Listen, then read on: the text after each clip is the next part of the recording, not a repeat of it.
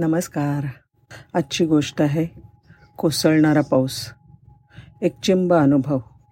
लिहिलंय मंगेश मधुकर यांनी. साल एकोणीसशे शहाऐंशी. पावसाळ्याचे दिवस. मी सातवीत असतानाची गोष्ट आहे. संध्याकाळी शाळा सुटल्यावर घरी न जाता ग्राउंडवर खेळत होतो. आकाशामध्ये ढग दाटून आल्याचं खेळण्याच्या नादात लक्षातच आलं नाही. शिपाई मामा ओरडले आणि मग निघालो. थोड्याच वेळात धोधो पावसाला सुरुवात झाली. एका दुकानाच्या शेडमध्ये उभा राहिलो. दोन तीन लोक आधीपासून होतेच तिथे. पावसाचा अकराळ विक्राळ रूप मी पहिल्यांदाच बघत होतो. सुरुवातीला अगदी भारी वाटलं. पण ढगांचा गडगडाट विजांचा कडकडाट लाइट गेलेले सगळीकडे गुडुप्प अंधार झाल्यावर बाकी मी घाबरलो. बराच वेळ झाला तरी पाऊस पडतच होता. मनातल्या मनात देवाचा धावा सुरू केला.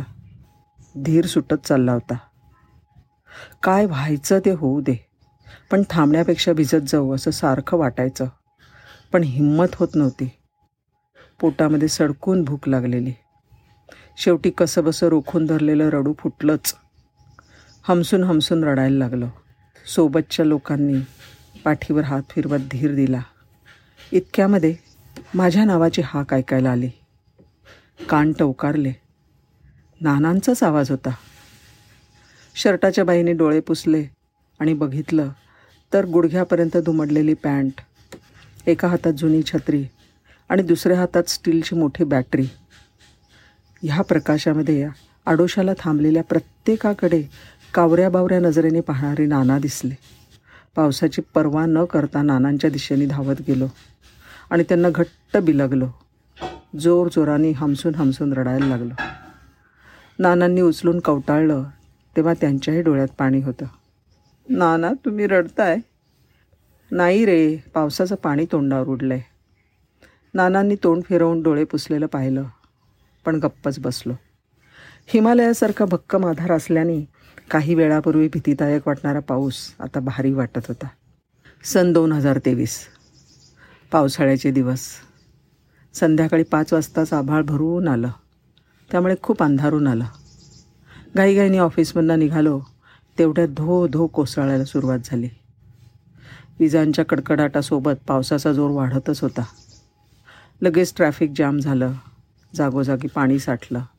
नेहमीप्रमाणे चीड संताप वैताग आणि हातबलता अशा भावना मनात येऊन नंतर सवयीनी शांत झालो. इंच इंच गाडी दामटत तब्बल दीड तासांनी घरी पोचलो. सगळीकडे गुडूप पंधार मला पाहून बायको प्रसन्न हसली. छान सुखरूप आलात. कसला भयानक पाऊस आहे. हो ना तुम्ही येईपर्यंत जीवात जीव नव्हता. पण मला सांग नाना आणि चिरंजीव कुठे आहेत? अहो नाना रोजच्याप्रमाणे फिरायला गेलेत. आणि लेकाचा फोन आला होता. दहा मिनटात येतोय. एवढ्या पावसात नाना फिरायला गेले?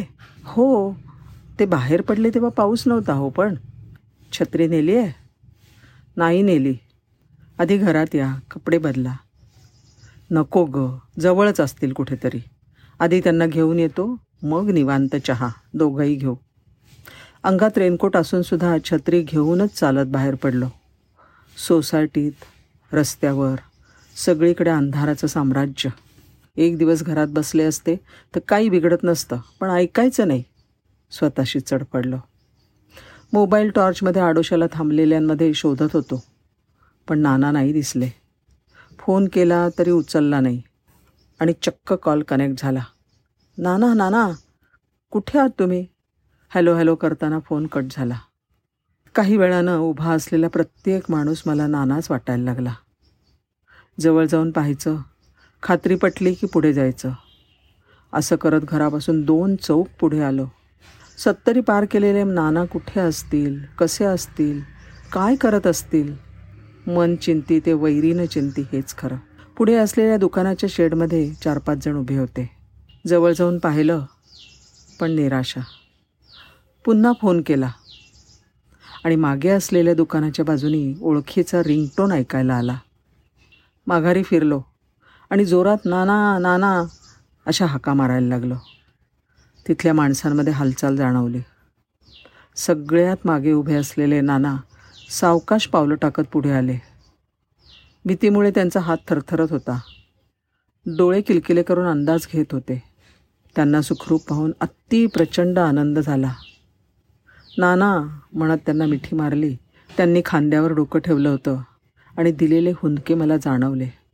डोळ्यातलं पाणी मी सुद्धा रोखू नाही शकलो. चला पुढे केलेला हात त्यांनी घट्ट पकडला आणि काठी टेकवत चालू लागले. मला सांगा फोन का नाही घेतलात तुम्ही? कसा घेणार रे? गडबडीमध्ये चष्मा फुटला. नीट दिसत नव्हतं. त्यात अंधार.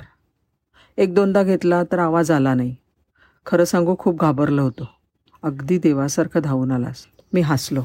आठवतं नाना तुम्ही पण असंच शोधत माझ्यासाठी आला होतात? आता नाना फक्त हसले. घरी जाताना मोबाईल वाजायला लागला मी दुर्लक्ष केलं. एका हातात छत्री आणि दुसरा हात नानांनी पकडलेला. काळासोबत आम्हा बापलेकांच्या आयुष्यातल्या जागा भूमिका आणि जबाबदाऱ्या सगळं सगळं बदललं. फक्त एकच गोष्ट कायम होती ती म्हणजे कोसळणारा पाऊस. आमच्या बदलत्या नात्याचा साक्षीदार. सोसायटीत पोचलो तेव्हा समोरून छत्री घेऊन येणारे चिरंजीव भेटले. बाबा फोन का रिसीव करत नाही? अरे पाऊस होता म्हणून. आईनी सगळा प्रकार सांगितला. तुम्ही दोघंही बाहेर. त्यात फोन उचलत नाही. मग निघालो शोधायला. नाना आणि मी एकमेकांकडे पाहून हसलो आणि तेव्हाच लाइट आले. सगळीकडे लख्ख प्रकाश पडला. त्यात कोसळणारा पाऊस फार सुंदर दिसत होता. धन्यवाद.